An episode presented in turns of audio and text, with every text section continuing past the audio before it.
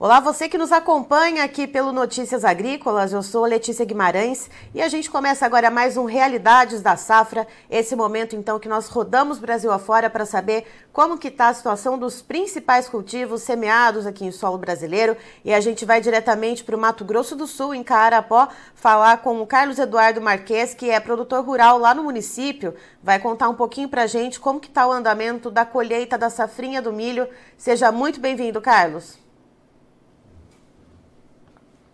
Bom dia, é, muita satisfação que Notícia Agrícola dá essa oportunidade para o município de Carapó, Carlos, estado do Mato Grosso do Sul. Opa, a gente gosta de falar com o produtor de norte a sul, de leste a oeste. A gente quer é, saber todas as informações, como que está né, a, a, o andamento das safras aqui nesse Brasilzão. E me conta um pouquinho, Carlos, como é que está o início da colheita por aí em Carapó? Começou bem, já colheu uns 15% mais ou menos da safra e vai ter uma média de 90 sacos por hectare, de 85 a 95, uma média de 90 sacos por hectare. Uh, e esse ritmo de colheita, esse percentual de área colhida, está uh, no ritmo que costuma ser mesmo para essa época da segunda safra de milho? Como é que está isso? O clima está colaborando aí com vocês? Não, está correndo tudo normal, atrasou um pouco o plantio, né? Então também atrasou um pouco a colheita, mas o tempo está ajudando, tempo seco, está correndo tudo normal. E olha só, você que está nos acompanhando pelo YouTube aqui do Notícias Agrícolas, não se esqueça de se inscrever no nosso canal, ativar o sininho para receber as notificações. Aproveita, já deixa o seu like aqui no nosso vídeo e se quiser comentar, fazer alguma pergunta, nosso chat está aqui aberto para você. E a gente segue o bate-papo aqui então com o Carlos Eduardo Marques. Uh, e Carlos, essa média de produtividade que você comentou, entre 85 a 95 sacas por hectare, isso também já era dentro do esperado uh, quando foi pensada a implantação da safrinha de milho? É, sempre tem a, perspectiva de, de ser sempre uma colheita boa. É, aqui tem nós corremos risco de geada, né? Mas esse ano, graças a Deus, não teve geada correu um ano normal, então a perspectiva foi muito boa. Certo. Uh, e com essa média de produtividade e com os atuais preços de venda que a gente vê agora, que são muito diferentes uh, dos preços de venda para o milho uh, quando a safrinha foi implantada, como que fica essa relação de troca, Carlos, com os custos de produção? É, infelizmente o produtor vai ser, ter prejuízo, né? Porque o custo foi muito caro, ficou uma média de 3.800 a 4.000 reais por hectare para plantar. Então, e com essa queda do preço aí, mesmo colhendo uma safra cheia, o produtor vai ser penalizado e vai ter prejuízo. E teve algum percentual, algum grupo de produtores aí que você conheça, que seja, enfim, uh, da vizinhança aí, do município, que tenha conseguido travar algum percentual de negócios antecipadamente, que tenha garantido né, os valores melhores do milho, ainda que uh, em alguma parcela, né, e que consiga um valor melhor de venda do que agora que a gente está vendo esses preços? Ah, foi muito pouco, hein? É insignificante. É muito pouco. Certo. Uh, e aí, olhando para isso também, para esse volume que vai ser colhido, essa colheita essa colheita está começando ainda, cerca de 15%. Uh, ah, como que vocês estão vendo o sistema de armazenamento e o sistema de logística?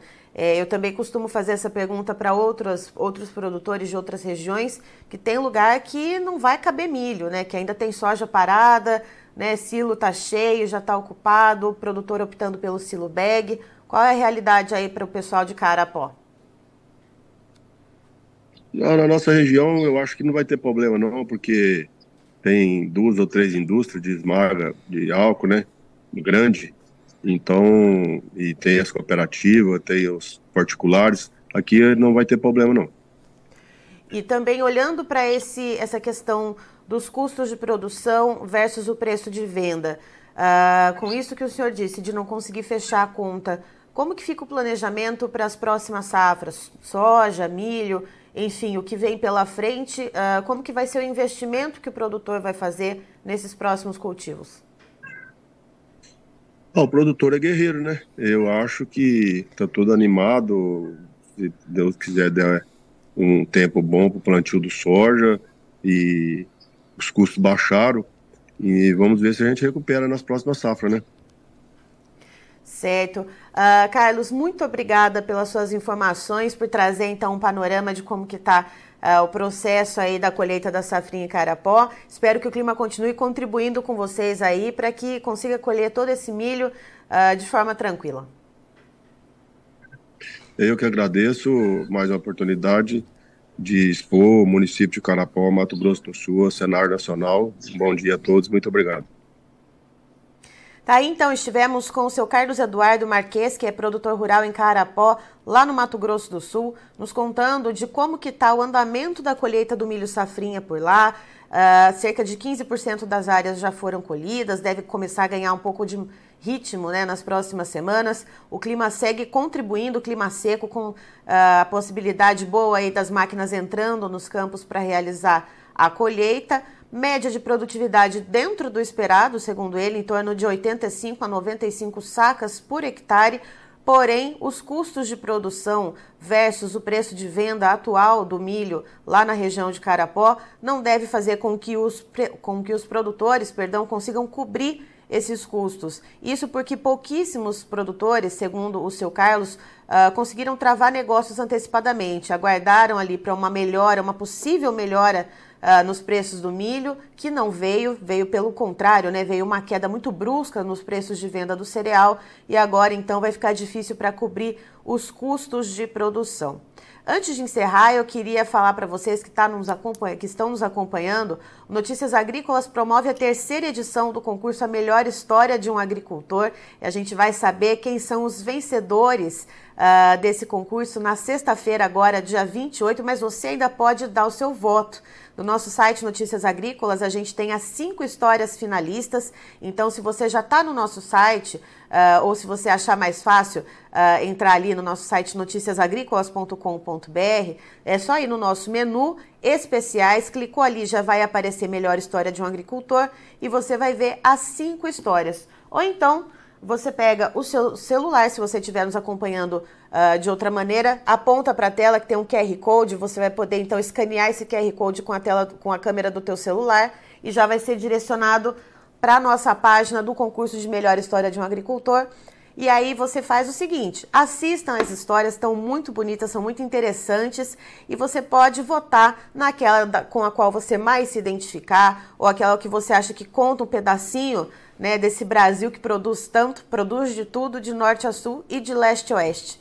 E aproveitando então que nós estamos falando do nosso concurso Melhor História de Agricultor, vamos falar de um dos nossos patrocinadores.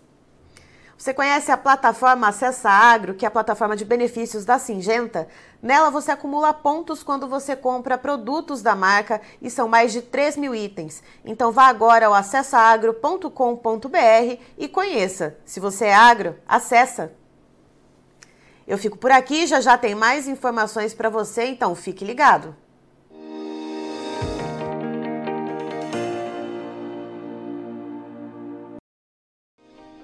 Se inscreva em nossas mídias sociais. No Facebook, Notícias Agrícolas. No Instagram, arroba Notícias Agrícolas. E em nosso Twitter, arroba Norteagri.